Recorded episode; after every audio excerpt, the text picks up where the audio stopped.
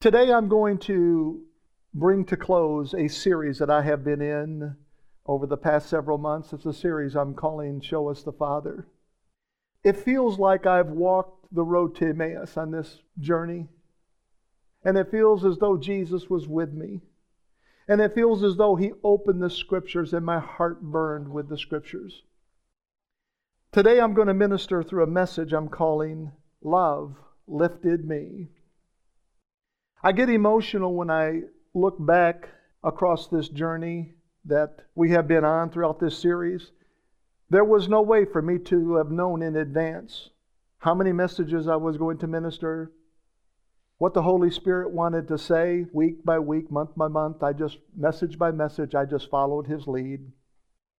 The one realization that I did come to is that they were more than just sermons, they were discoveries of Daddy's love, field trips of graces, explorations of Daddy's heart.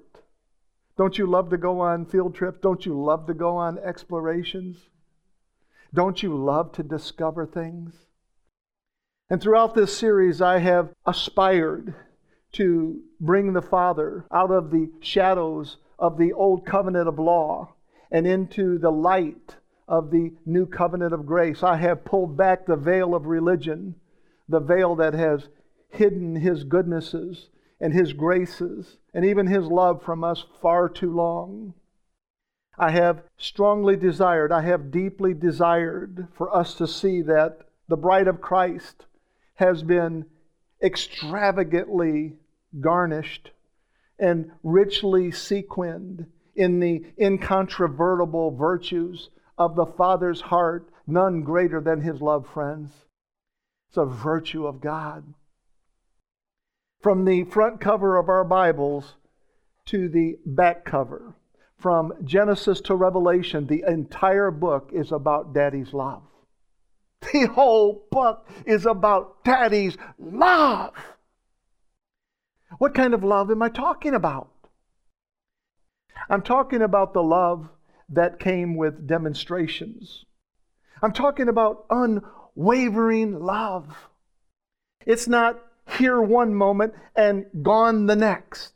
It doesn't waver, it doesn't move in and out. It is always constant, unwavering love. I'm talking about unadulterated love a love that is so pure and so innocent and so powerful and so undefiled. This is the Father's love. It's an unadulterated love.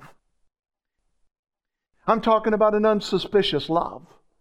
A love that doesn't micromanage everything. God knows everything that's going on. He sees it all. He knew in advance, yet He's not standing over your shoulder, micromanaging every single move. He's given us a will, friends. A will is a powerful thing, it's an unsuspicious love.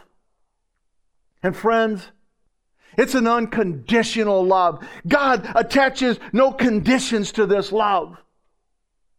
You hear people put conditions on His love all the time, and I get it. That's where they're at. That's what they believe. But please, let's stay in the scriptures. Let's stay in the Word. Let's stay in the new covenant. You do not find conditions attached to His love. It's an unconditional love. It's the love that has been there from the beginning of time.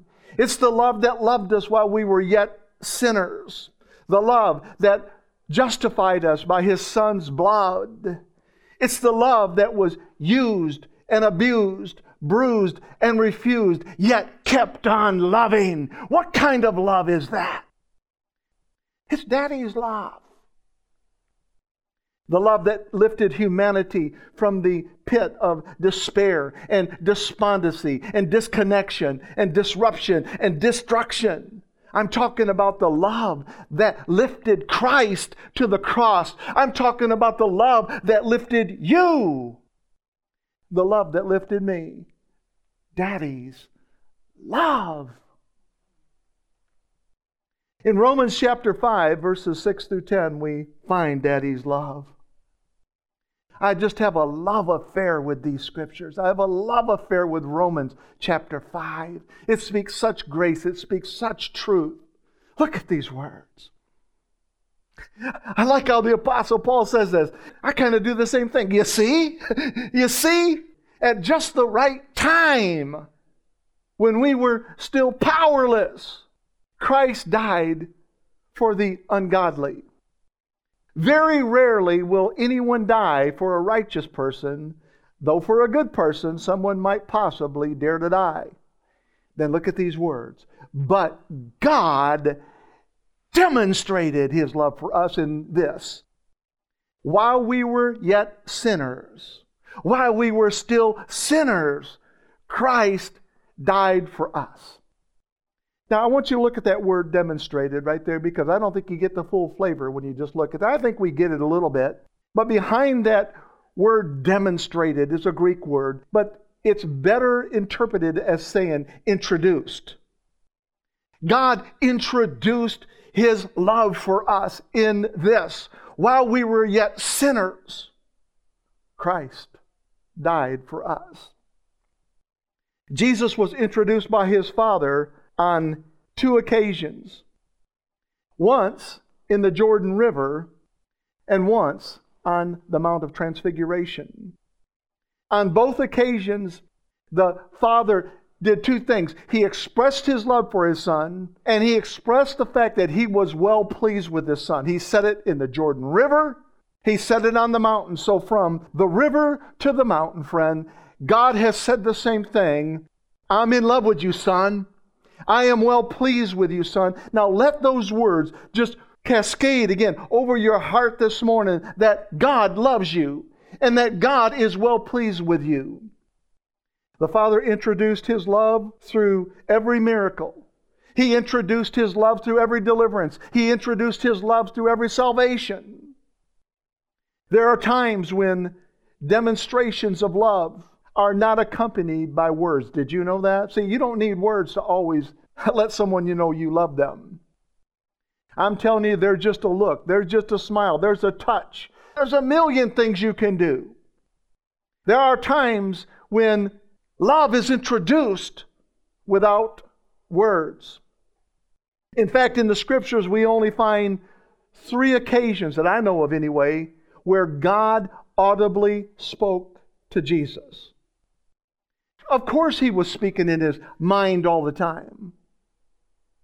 But you would think, Jesus?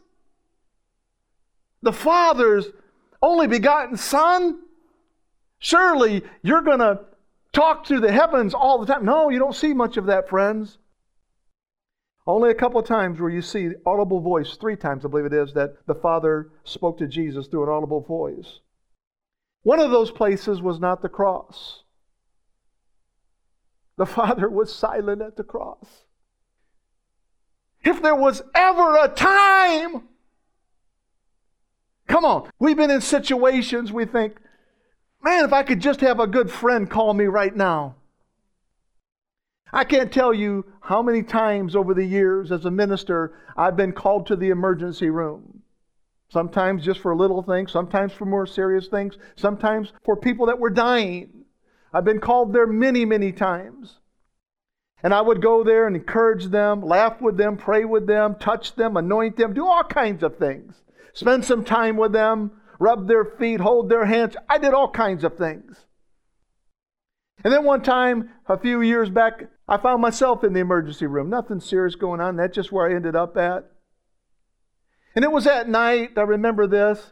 And as I was looking at the, the halls and watching the nurses walk back and forth and the doctors and all the activity at the counter, I couldn't help but think, Daddy, where's the person that's supposed to come and pray for me at? I've done this so many times for other people. Now, I'm not having a pity party, but it sounds a little bit like one, doesn't it? I'm thinking, Daddy, where's my prayer warrior? Where's the person that's going to come and lay hands? I thought, if I could just see a friend right now, I would be so encouraged. So if there was ever a time that Jesus needed to hear the audible voice of his father saying, I love you, son. Your precious son. I'm well pleased with you, son. Surely it would have been the cross. Yet the father was silent. A time when Jesus was experiencing searing pain and agonizing torture from the crown of his head to the soles of his feet. And as I was meditating upon this yesterday, I thought, wow, Jesus was so secure in his Father's love that as the cross lifted him, it was synonymous with love lifted me. Isn't that beautiful? So secure in his heart. The cross, friends, is arms wide open. Do you see it? That's how Daddy receives us at all times. the Father's arms were wide open. Jesus' arms wide open for his Father. I want you to know something. I have finally come to a place in my relationship with the Father that I don't require a daily voice to introduce me as his son or I don't need the heavens to audibly declare that the Father is well pleased with me. Now, most people will go through their entire life and never once hear the audible voice of the Lord. I can say I've heard the audible voice of the Lord two or three times. I don't need that today. You know why? Because He communicated that message loud and clear at the cross. He affirmed that truth when He introduced His Son Jesus to me at salvation. He lit me up, friends, like a Christmas tree that night. And whether you felt anything or you didn't when you came to Christ, that doesn't matter. The truth of the matter is, He has written your name in the same book mine's written in. Amen. There's not two separate books. For believers, there's one book. It's called the Lamb's Book of Life. Your name is there, my name is there. Amen. Now, I'm not in any real hurry for him to open those books because I know when he opens up those books, he's wrapped everything up, and there's a whole lot of people that still need Jesus, right? So I'm not in any real big hurry for that to happen. When it happens, it will happen. It will happen exactly when he has planned it. He affirmed that truth the night he introduced me to Jesus through salvation. I'm talking about the one who, for generations, desired to see the bride of Christ extravagantly garnished in grace and richly sequined in the incontrovertible virtues of the Father's heart, none greater than Daddy's love. Now, I want to draw your attention to the word powerless. Do you see that word? The word powerless means without breath. That's what powerless means. One thing I've come to know, I've had the wind knocked out of me a couple times in my life. I fell out of a tree one time, landed right on my chest, and I'm telling you what, I thought my world was going to end. I got in a fist fight when I was a little kid, and someone socked me in the chest, and I thought my world was going to end. And when I had COVID back in November, it wasn't as bad as the tree and the fist, but I'm telling you what, it knocked the wind out of me for sure. I know what the relationship is like between oxygen, breath, if you will, air, if you will, and strength. Come on. I know what it's like. I know what it's like to walk across the room 10 feet and have all the bells in your room going off because your oxygen saturation's dipped too low. I know what that's like. And so, as these scriptures open, it says, you see, at just the right time when we were still powerless, we were without breath. There was a time that God began it all. He took the dust of the ground, the dirt of the ground. I don't know, he probably scooped up a bug or two, a leaf or two, maybe a twig. It didn't matter. He just made Adam, you know, like we would do. And he looked at Adam and he thought, this ain't going to do. You're missing something. You're missing breath. You're missing power. He was powerless. He laid there powerless, lifeless, breathless, unanimated. Adam was laying there like a flat tire, no air whatsoever, no oxygen whatsoever. And then the scriptures tell us that God breathed into his nostril the breath of life, and man became a living soul. Not just Adam, but man, humanity became a living soul. How? By the breath of God. In other words, it took the breath of God to bring life. Do you see that? It took the breath of God to bring life. And then, as we skip through a whole lot of Bible, thousands of years, we move from that first Adam to that last Adam, Jesus Christ. As we move into the future, thousands of years, we're introduced to this man named Jesus. Another man, the last Adam, the Bible calls him, Jesus Christ, the one who has the power to transform throughout. The scriptures tell us that from the cross, Jesus uttered those last words It is finished. And then it says, and then he breathed his last breath. Now, why would it tell us that? Everybody breathes their last breath at death. Why would it give us that detail? Why do we need to know that? I watched my mama take her last breath. I watched my son take his last breath. I've watched many people take their last breath. Friends, the breath that you inhale, the last breath that you inhale, I guarantee is coming back out. It will just seep out after death. And the scriptures tell us that Jesus breathed his last breath. And then it says he gave up his spirit. So let me ask you a couple of questions. Who did he give his last breath to? And who did he give his last breath for? Isn't that a good question? Who did he give it to? Who did he give it for? Number one, the ungodly. You say, now come on, Mark. Surely that one's not on the list. Yeah, that one's on the top of the list, friends, because everybody was ungodly at that time. He gave his last breath for the ungodly. He gave his last breath for the powerless, the sinner. He gave his last breath for his enemies. He gave his life and he breathed his last breath on the used, abused, bruised, and refused. Jesus introduced humanity to his Father's love through his innocence on the cross, his purity from the cross. He introduced, he's saying, This is what my Father looks like the ultimate sacrifice. This is my Father. He will go to extreme limits to put breath back in you, to put life back in you. He gave his life for all, especially for them that were in a pit of despair and despondency and destruction.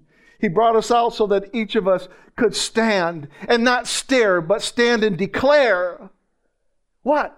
When I was powerless, when I was without breath, when I was lifeless, when I was unanimated, when I was like a flat tire on the side of the road, when I was unresponsive, and when I was disconnected from life, it was then, it was at that moment that love lifted me. The scriptures tell us that we have been crucified with Christ. That means as love lifted Christ, love lifted you love lifted me. He says, since we have now been justified by his blood, friends, come on. If you were justified by anything but his blood, wouldn't you think there'd be a comma there and then they would keep adding until they exhausted everything you were justified by? Of course they would. No, it's just by his blood. We are justified. That word justified, come on, it means declared innocent. You are as pure as the day is long. You are as pure as the driven snow. You are innocent in his eyes. And it says, since we have now been justified by his blood, we're innocent, but we don't always feel that way, do we? I think I've shared with this church before a time in my life back in the 1980s, I had to take a polygraph test for the work I worked at. Something came up missing. Everybody had a key to the front door. Had to take a polygraph test. And when I took that test, it felt like my heart was going to beat right out of my head. I could feel my head throbbing. Here I am, a totally innocent man. Never took a thing, but my emotions didn't tell me that. My emotion says you are guilty. You ought to be ashamed. You're going to get condemned. You're going to lose your job. Ah, oh, that's what my emotions told me, friends. And this is where a big portion of the body of Christ gets stuck. They get stuck over in their feelings. They get stuck over in their emotions, how they're feeling about something. Here I was sitting in that chair, wired for 220, innocent, but felt guilty. I didn't know that I'd been justified by His blood and His blood alone. And it says, How much more shall we be saved from God's wrath through Him? Through who? through Him. You are saved from the wrath of God through Christ. God has nothing against you. He's not mad at you. He's not disappointed with you. He's not got an attitude with you. God has nothing against you. You have been justified. You have been declared innocent, pure, holy through Christ. Do you see that in the scripture? I hope you can see that. Hope we don't have a point that we need to argue here. You are justified by his blood. And then it says, For if while we were God's enemies, we were reconciled to him through the death of his son, how much more, having been reconciled, shall we be saved through his life? Isn't that beautiful? What is this word reconciled? Reconciled comes from two Greek words, a compound word, kata lasso. Kata means throughout, and lasso means transformed. When God says you have been reconciled, He's literally saying you have been transformed, you have been changed throughout the whole man. You're looking at a man that's been transformed. You're looking at a man that's been changed. Doesn't mean every little thing I do is perfect, but I'm telling you where it counts, it is perfect in there. It's a perfect environment. I have been transformed. Catalasso. That's what that word reconciled means. You say, Pastor Mark, in the face of such good news, and that's good news, in the face of such good news, how is it possible for believers in Christ to toggle in and out of their understanding of Daddy's love? Just when we thought we had it down, and then we go, Could you go over that with me one more time? Okay, now I've got it. And then next week, excuse me, I don't mean to bother you, but there's just one more question I got to ask you. Can you just go, oh, that was my Columbo. Can you just go over that with me one more time?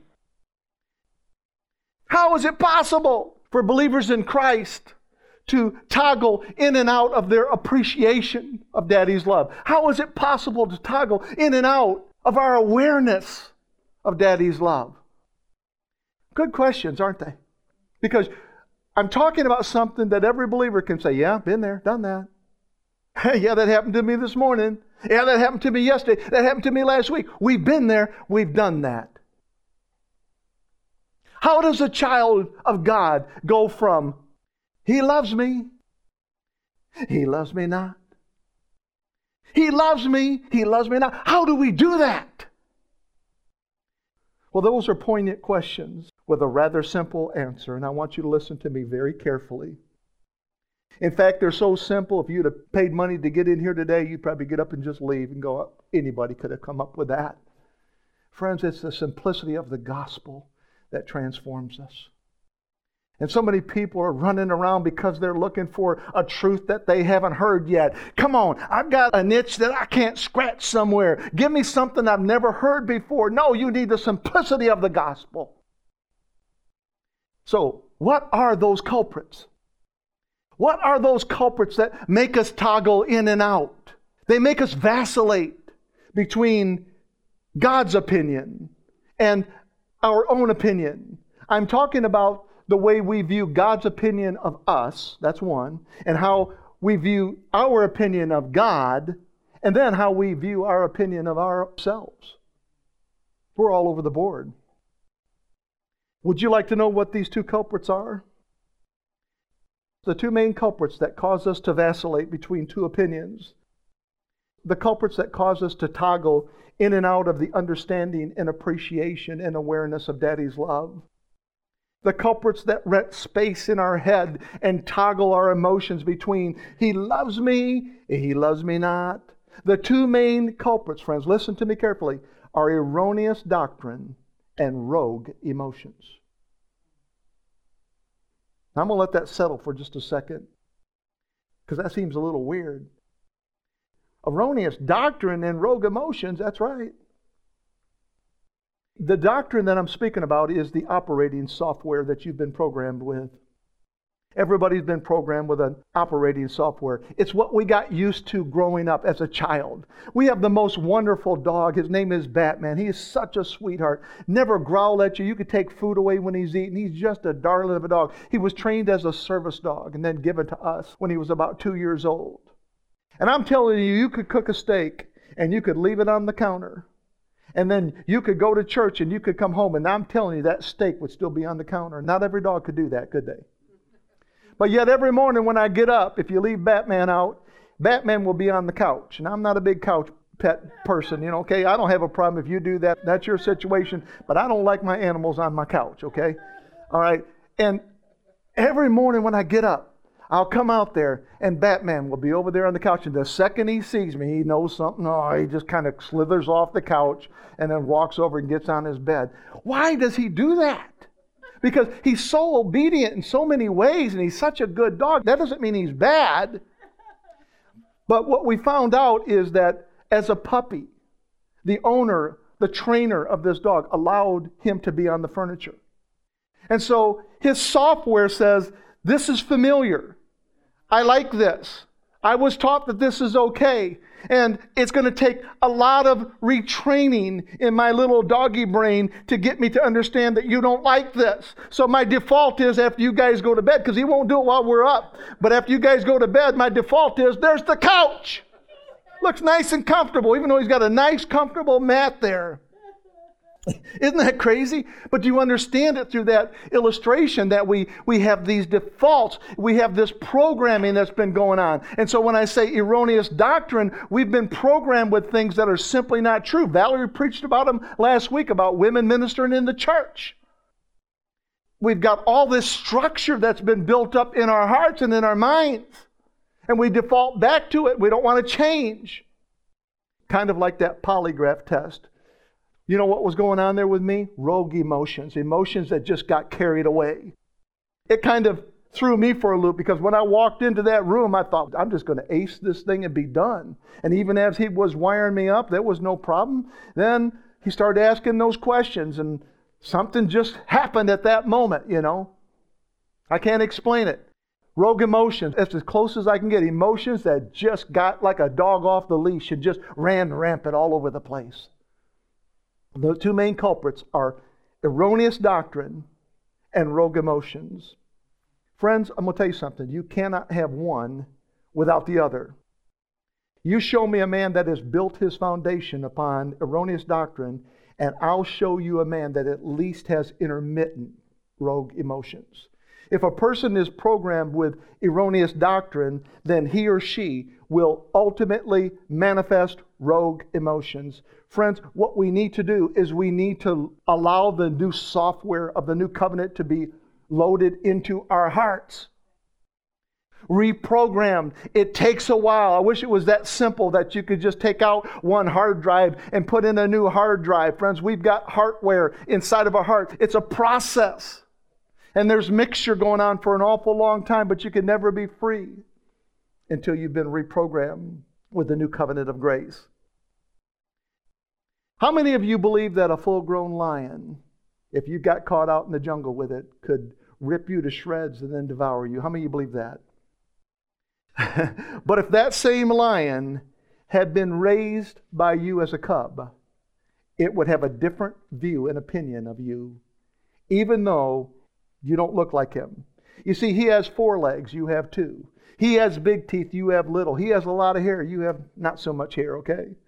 The lion you raised, the lion you fell in love with, the lion that you nurtured is not vacillating between two opinions. That lion has a good view and opinion of you because he was programmed with loving care. Do you see how that works? In his mind, he is singing the song, We Are Family. Come on, I got all my sisters in me. Come on, some of you are from the 80s. Now you remember that, don't you? We are family. That's kind of what's going on in this little lion mind. That lion is not wavering between are you a lunchable or are you a lovable? No, he's got it down.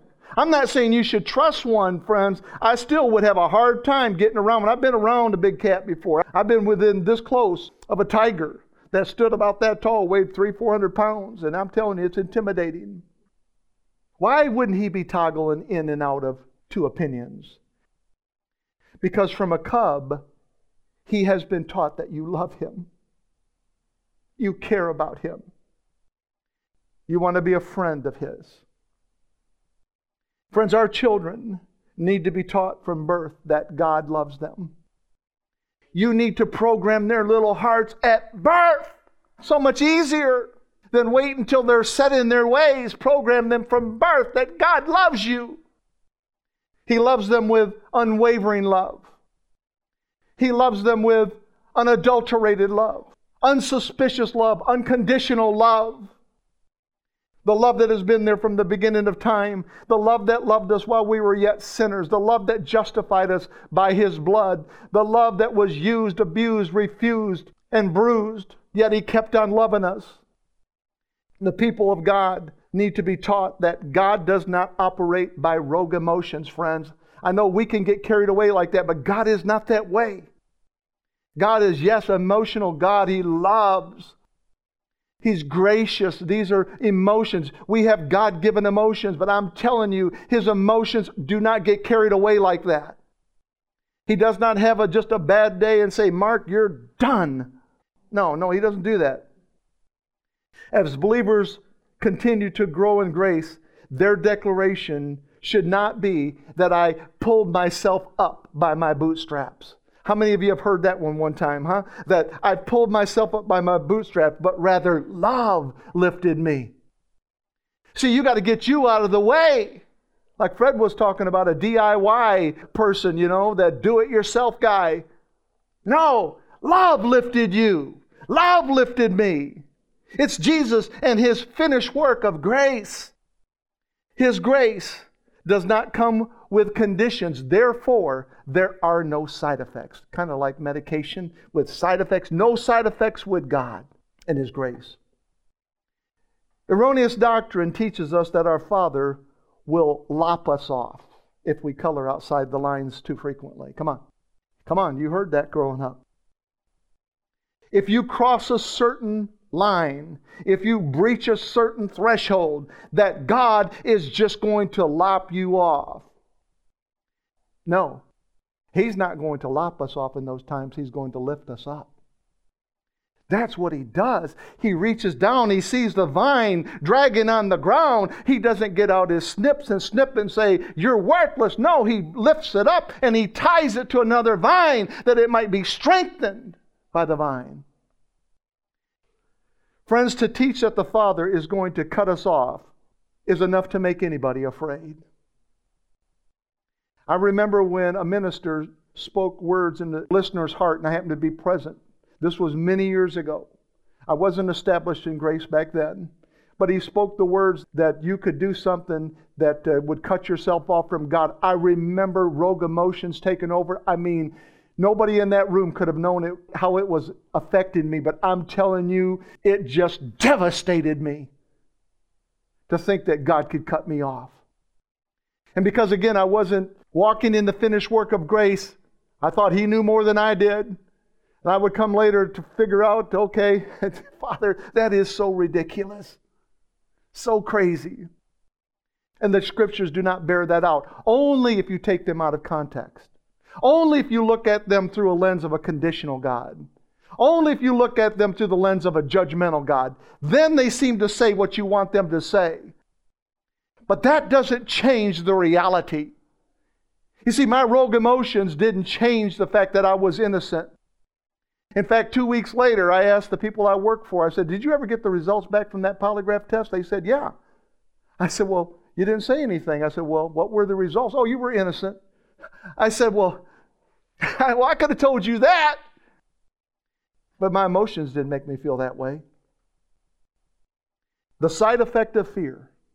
In other words, what happens when fear begins to reign in your heart? The side effect of fear is that people manifest rogue emotions.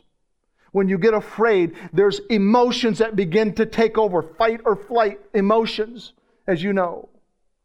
Emotions that put up fences between themselves and the lion from the tribe of Judah. You see him as a lion who wants to devour you. So we've got to put up some sort of fence between us. And that fence can come in a cornucopia of colors, friends. I'm not going to get into all of them, but we do put up fences. We put up fences between us and the lion of the tribe of Judah, the lion who loves us with all of his heart, the lion who transformed us throughout when he reconciled us to the Father through his death on the cross. Friends, his death on the cross was our death also. His burial was our burial. His resurrection was our resurrection. As it turns out, we look more like the lion than we know and we give credit for. We look like the lion from the tribe of Judah. And it's not his heart to go around and show off how big his roar is. He's got a gentle whisper. Do you remember that when Elijah was hiding in the cave because Jezebel was coming after him? God sent this hurricane. He stayed in the cave. He sent this tornado. He stayed in the cave. He sent this earthquake. He stayed in the cave. And then finally, the Bible says that God sent a gentle whisper Elijah, what are you doing in this cave? And when he said those words, the Bible says it brought him to the mouth of the cave. Friends, the mouth of the cave is the entrance if you're going in. But the mouth of the cave is the exit if you're coming out, right? There's only one mouth on a cave, it doesn't have two mouths. And I'm telling you, this doctrine of conditional love, conditional salvation will lock you in a cave forever. But it's that gentle whisper Son, I love you. Son, I'm well pleased with you. It will bring you to the mouth of the cave, which is your exit out of darkness, your exit out of that hard place your exit out of that trap that you've been in for so long. His death was our death, His burial was our burial, His resurrection was our resurrection. Like I said, as it turns out, we look more like Jesus than we could ever know. In Galatians chapter 2, verses 20 and 21, look at these words. How many of you love these scriptures? I do. I am crucified with Christ. Nevertheless, I live, yet not I, but Christ liveth in me. In the life which I now live in the flesh, I live by the faith of the Son of God who loved me and gave himself for me. Do you see that? Crucifixion and love go together. Faith and love go together. I am crucified with Christ. Nevertheless, Nevertheless, you know what nevertheless means? It means, on the other hand, I live. I'm crucified with Christ. On the other hand, I live. Yet not I, but Christ liveth in me. And the life which I now liveth in the flesh. I live by the faith of the Son of God, who loved me and gave himself for me. And then look at what he says. He says, I do not frustrate the grace of God. Isn't it interesting he would bring that in there? He just talked about crucifixion. He just talked about daddy's love. He just talked about Christ living in you. And he said, I do not frustrate the grace of God. What has that got to do with what you just said, Paul? And then he says, For if righteousness come by the law, then Christ is dead in vain. In other words, he's saying, This was all my idea. What are those two scriptures telling us? that when Jesus was lifted up on the cross, we were lifted with him. We were crucified with Christ, nevertheless we live. How do we live? It tells us there, we live by the faith of the Son of God. It's his faith. He gave us his faith. Every man is measured the gift of faith. Every man is measured the measure of faith. We live by the faith of the Son of God who loved us and gave himself for us. As I was thinking last night, I thought, man, if it were possible, if Jesus would just to walk in here and we had the scripture up on the board. And I had one question I could just ask Jesus about that scripture. And I said something like, Jesus, was it the Romans that killed you? Or was it the Jews that lifted you to the cross? I believe that Jesus would respond with these words Neither. Love lifted me to the cross. Love for daddy, love for you, love for me, love for the bride. That's what lifted me to the cross. In John chapter 10, verses 17 and 18, we discover these words. The reason my Father loves me is that I lay down my life. Now, I just got through telling you the Romans technically didn't take his life. The Jews didn't technically take his life. Jesus laid his life down. Because if Jesus would not have wanted it to end, he had opportunity in front of Pilate.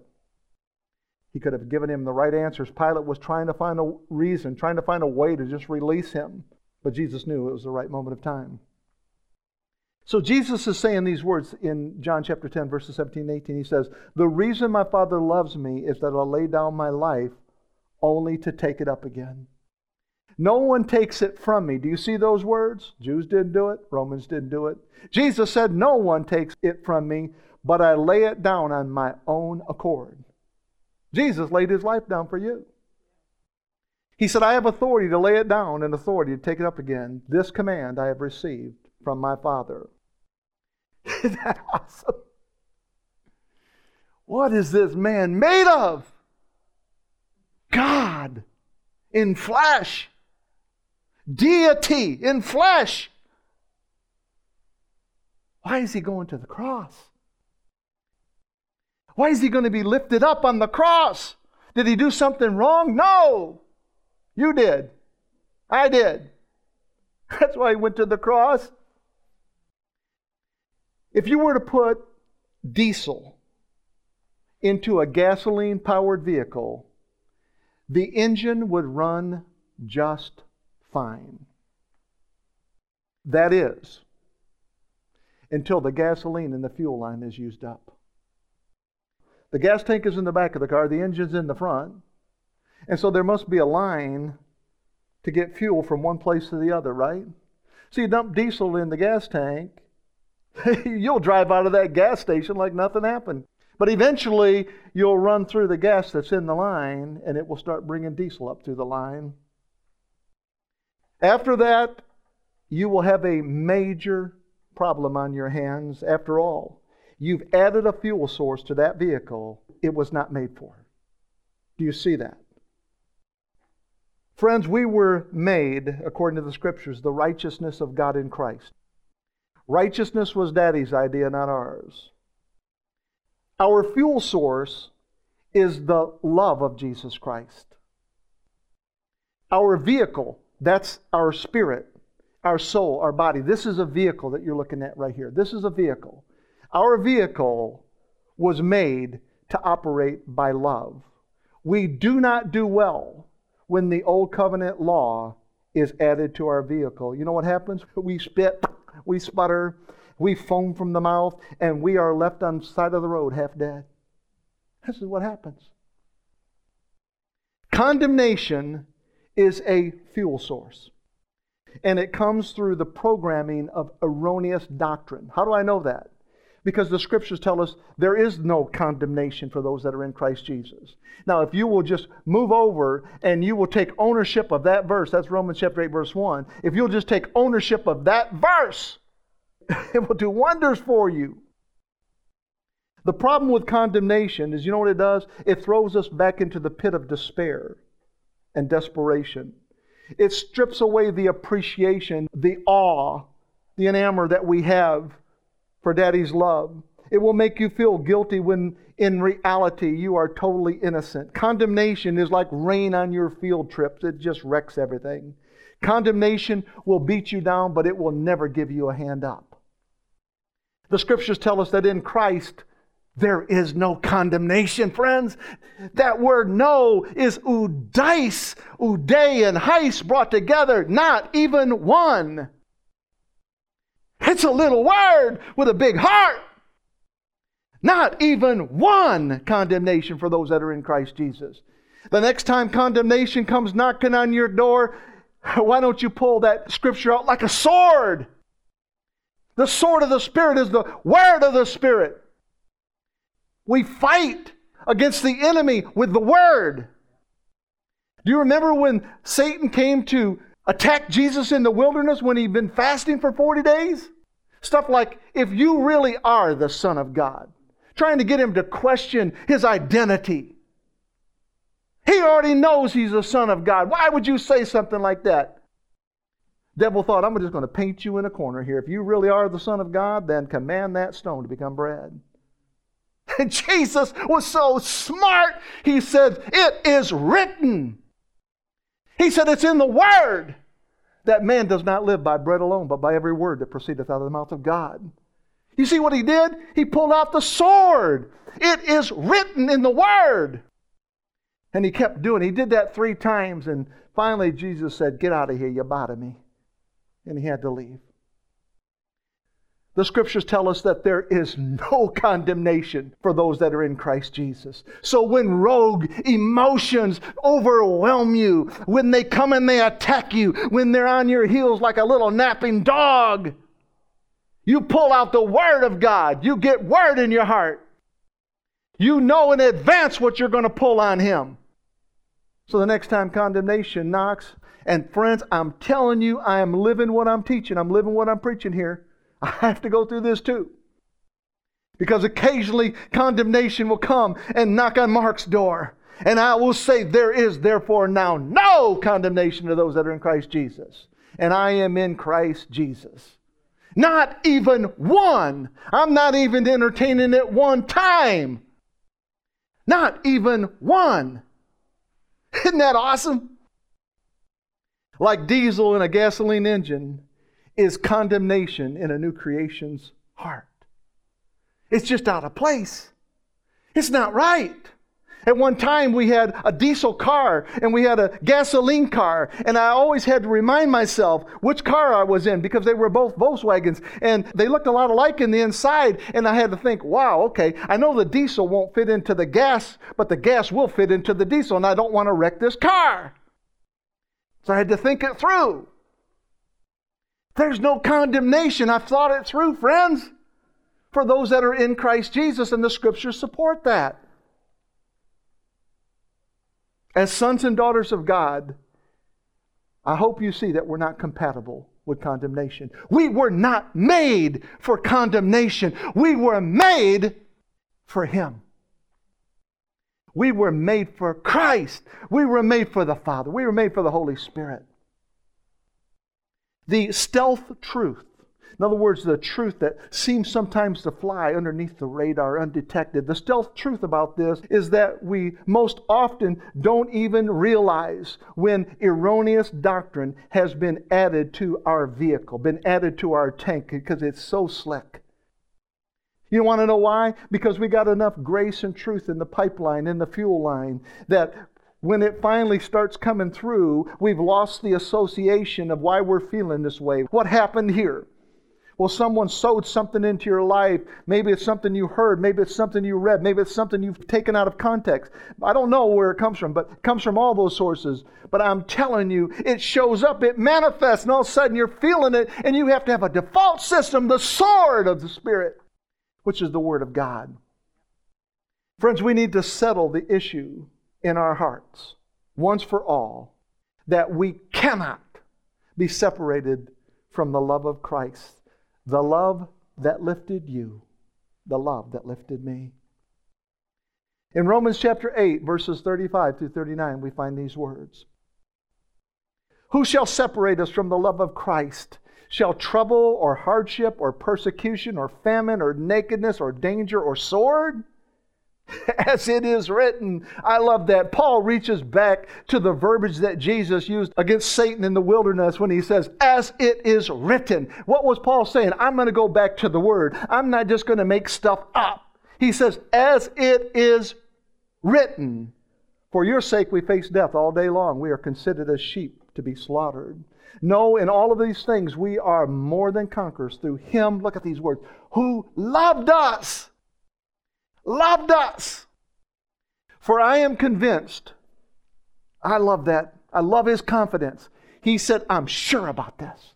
I am convinced that neither death nor life, neither angels nor demons, neither the present nor the future, nor any powers, neither height nor depth, nor anything else in all creation will be able to separate us from the love of God that is in Christ Jesus our Lord. Come on, that's a pretty extensive list, isn't it? Angels can't do it, demons can't do it, you can't do it, your neighbor can't do it. He said, Let me just summarize this thing. I've given you a list of a whole bunch of things, but he said, In case I left something out, he said, Nothing in creation, nothing can separate you from the love of God which is in Christ Jesus our Lord. So let me ask you some questions.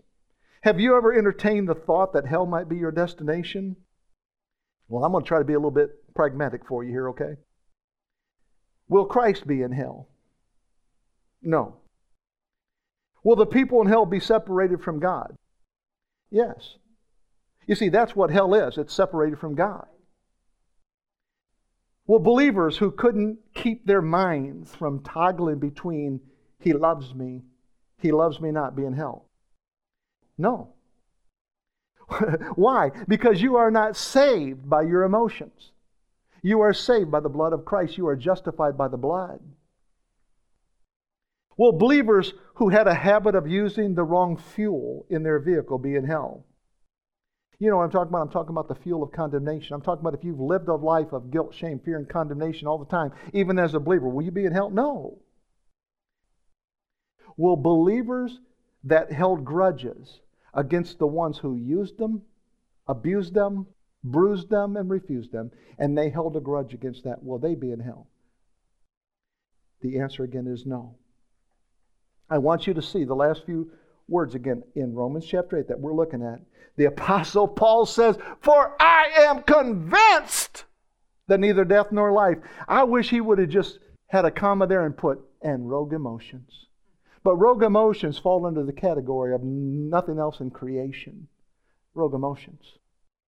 Nothing else in creation can separate you from the love of God, which is in Christ Jesus our Lord. Friends, when Jesus was lifted up, we were lifted up. Our lives are a Christ like fragrance, the Bible says, rising up, lifting up to God. That's how He sees us. He smells us. We're like the most fragrant flowers, the most fragrant bouquet of flowers. He says, Mark, you smell so good. You smell like righteousness. You smell like my son. You've been hanging around with my son. Yes. And my son living in you. Yes. Son, I want you to know I love you. Son, I want you to know I'm well pleased with you. I want you to see the same scriptures in the message translation. Romans chapter 8, verses 35 to 39, the message. Do you think anyone is going to be able to drive a wedge between us and Christ's love for us? there is no way.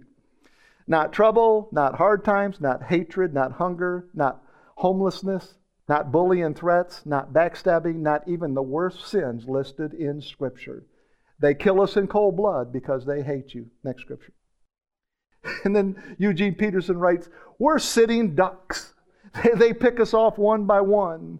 None of this fazes us because Jesus loves us. None of this fazes me. I'm like one of those ducks at the fair that just coming around eventually, you know, you pick one, look at the number. I'm like one of those ducks. And I know somebody's got a BB gun and about to pop me, but guess what? It doesn't faze me. Why? Because I know God loves me. Because I know Jesus loves me. I'm not fazed by what you think about me. Now, I wish you would think good things. Of course, we'd have a better conversation about it, right? It's kind of hard to have a conversation with a person that doesn't think good things about you, right? I mean, what are you going to do after you get beyond? Tell me, are you from the area? I don't like you. Uh, are you? Did you go to school around here? I, I can't stand you. Oh, come on, folks. Eugene Peterson here is saying, none of this fazes us. Why? Because our programming, our default system, our software has been changed, thoroughly changed throughout. And he says, My default system is Jesus loves me.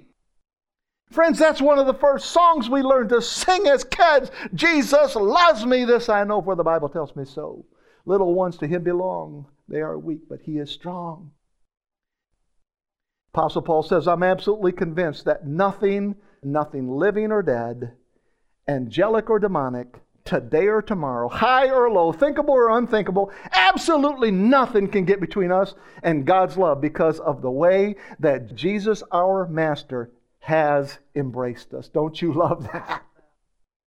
It's all what He's done for you. We are so busy trying to be soldiers all the time. Friends, retire, would you? Get out of that army stuff, would you? Draw the pension, would you? The pension of His goodness, the pension of His grace, the pension of His love. Start drawing on that pension for a while. Did you know that it wasn't until the 17th century that the microscope was invented?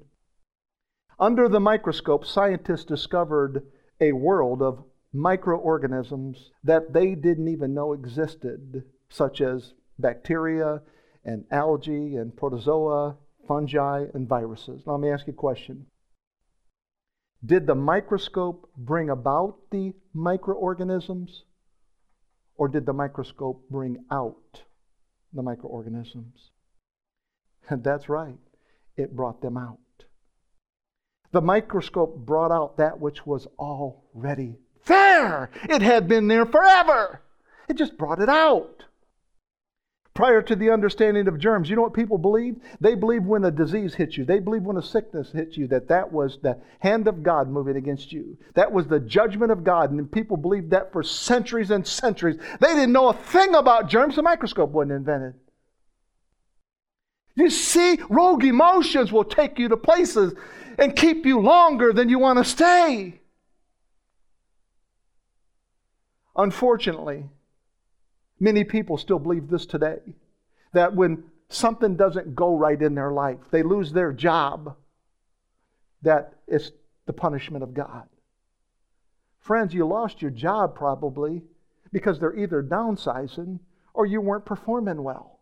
Okay, let's just get over all that stuff and start concentrating on Jesus and let Him change the way you think. You say, What's your point in all that, Mark?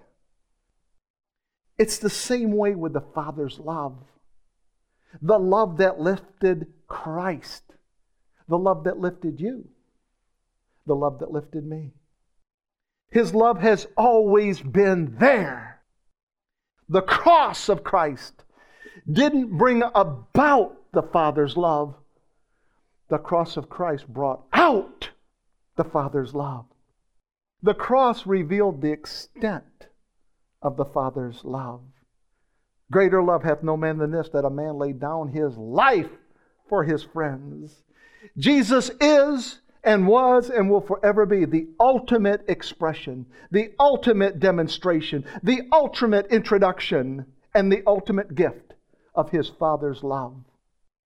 He would come to show us the Father and the depths of His great love for us. He would come to walk His extravagantly garnished and perfectly sequined bride down an aisle to meet His Father. And at the end of the aisle, it wasn't the wedding as normal. At the end of the aisle was the cross.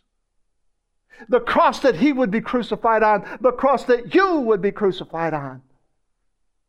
We were nailed to the cross with Christ. Hear the words of Jesus again. It is finished. Nothing can separate you from my love. I was listening to a comedian the other day. I don't get a chance to do this very often, but he talked about how he and several others were on this small island. They were going to rent this small plane and they were going to go from one little island to another. And he said a man came around with a clipboard uh, before they took off and he was asking questions. And the first question he asked him was, uh, Excuse me, how much do you weigh?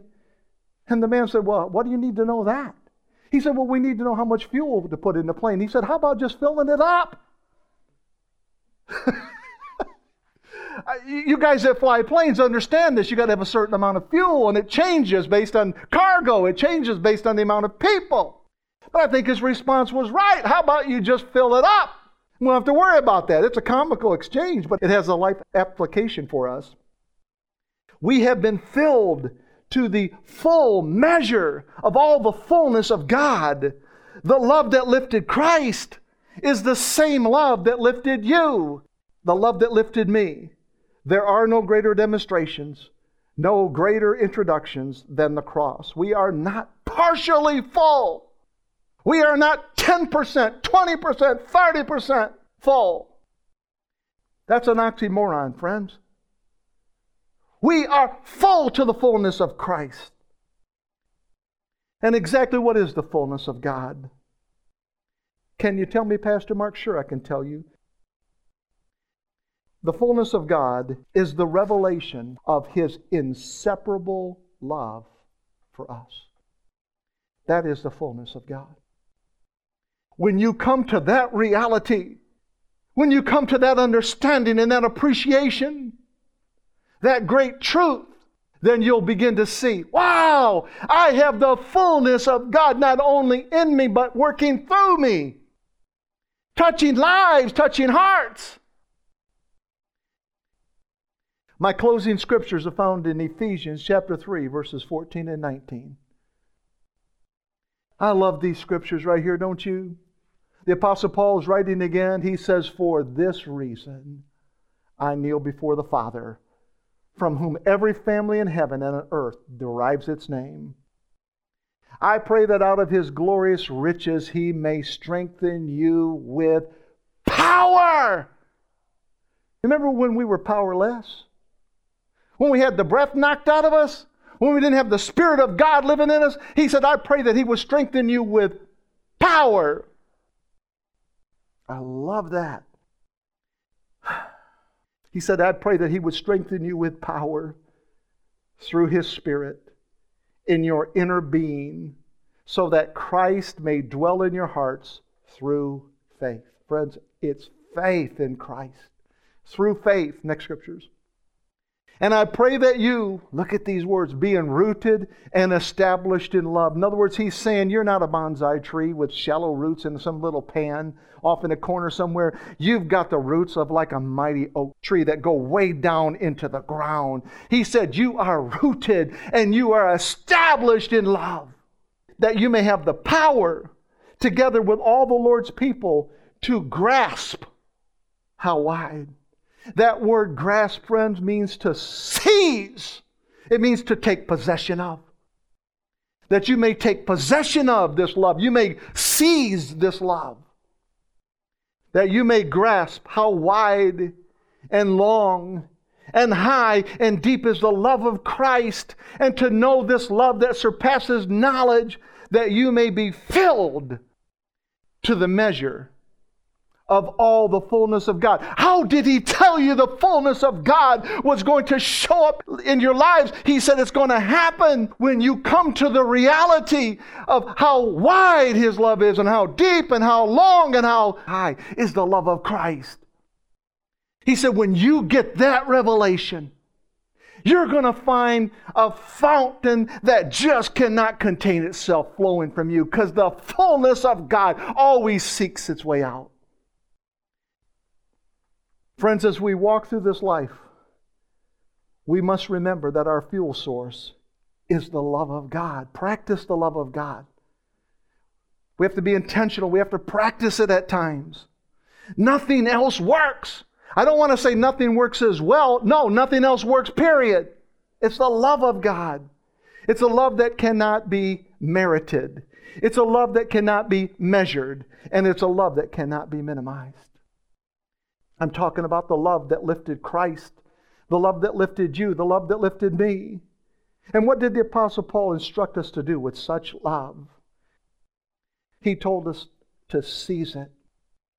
He said, I want you to take possession of this love. Well, you can't grab love with your hands. That means you've got to take it in here, in your mind. He said, I want you to seize this love in your heart, in your mind, in your soul in those emotions that were rogue at one time, I want you to seize it there.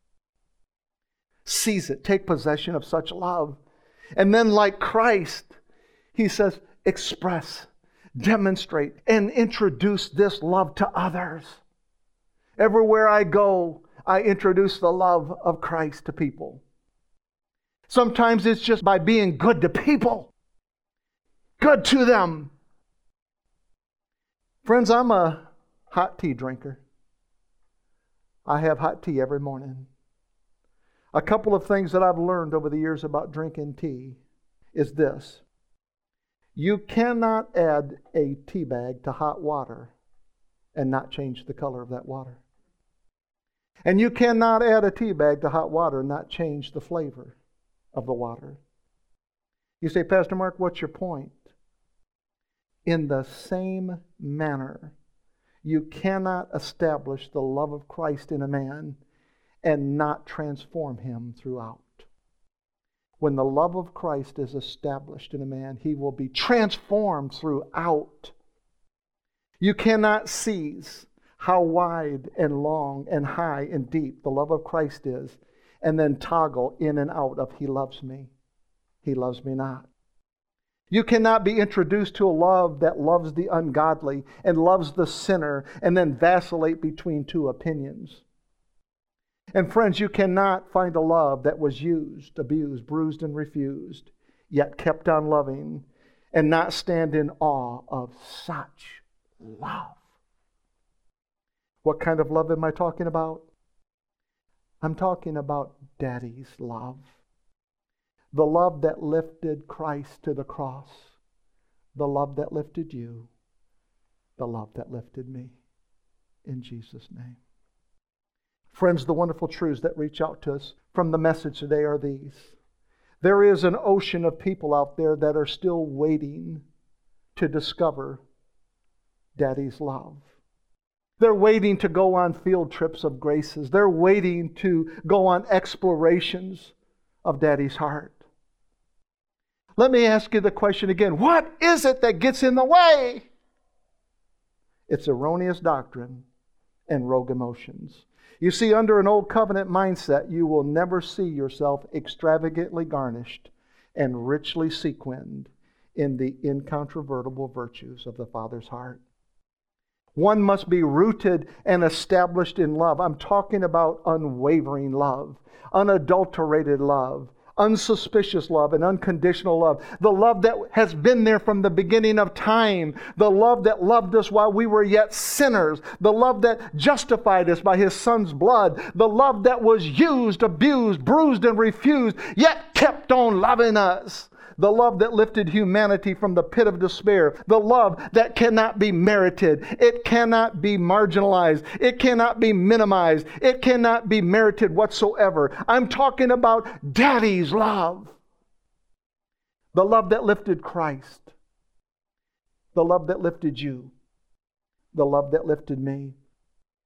Friends, whether you hear the Father's audible voice or not, the scriptures tell us that we are his beloved sons in whom he is well pleased. We are not powerless. We have love at our disposal. And we are not without breath. We were crucified with Christ. Therefore, we possess the very life of Christ. And we live by faith in the Son of God who loved us and gave himself for us. If we could ask Jesus that one question again, that one single question Jesus, was it the Romans that lifted you up? Jesus, was it the Jews that lifted you up? He would say, No. The Roman didn't lift me up. The Jew didn't lift me up. Love lifted me. Love lifted me. Friends, the scriptures tell us that we have been justified by faith. That means we have been declared innocent. Don't you ever let an electronic device or a person make you feel guilty. These are simply rogue emotions that ebb and flow, they come and go. But the reality is that we have been justified by his blood and reconciled, which means transformed throughout through the death of his Son. Who shall separate us from the love of Christ? Shall trouble or hardship or persecution or famine or nakedness or danger or sword, as is written, For your sake we face death all day long. We are considered sheep to be slaughtered. No, in all these things we are more than conquerors through him who loved us. For I am convinced that neither death nor life, neither angels nor demons, neither the present nor the future, nor any powers, neither height nor depth, nor anything else in creation will be able to separate us from the love of God which is in Christ Jesus our Lord. So let me ask you the question one last time. What kind of love is this? It's daddy's love. The love that is wide and long the love that is high and deep. It's the love that cannot be merited, cannot be measured, and cannot be minimized. It's the love that lifted Jesus. It's the love that lifted you. And it's the love that lifted me. In Jesus' name. Amen. Father, I want to thank you so much. As I look back across the timeline of these messages, what you wanted us to see was your heart. What a proper name to give this series, Show Us the Father. Richly sequined in the incontrovertible virtues of the Father's heart. And Daddy, I thank you so much. You have made it as plain as you can how beautiful your love is for us. That your love is undefiled unadulterated. Your love is uncommon and unconditional.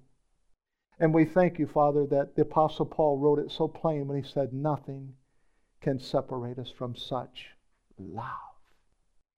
Father, we have been sealed in this love, this dynamic love. It's a living breath, the breath that you breathed into us at salvation we get to exhale that breath everywhere we go onto people so they might see the goodness in the land of the living. Father, we thank you so much. In Jesus' name, amen.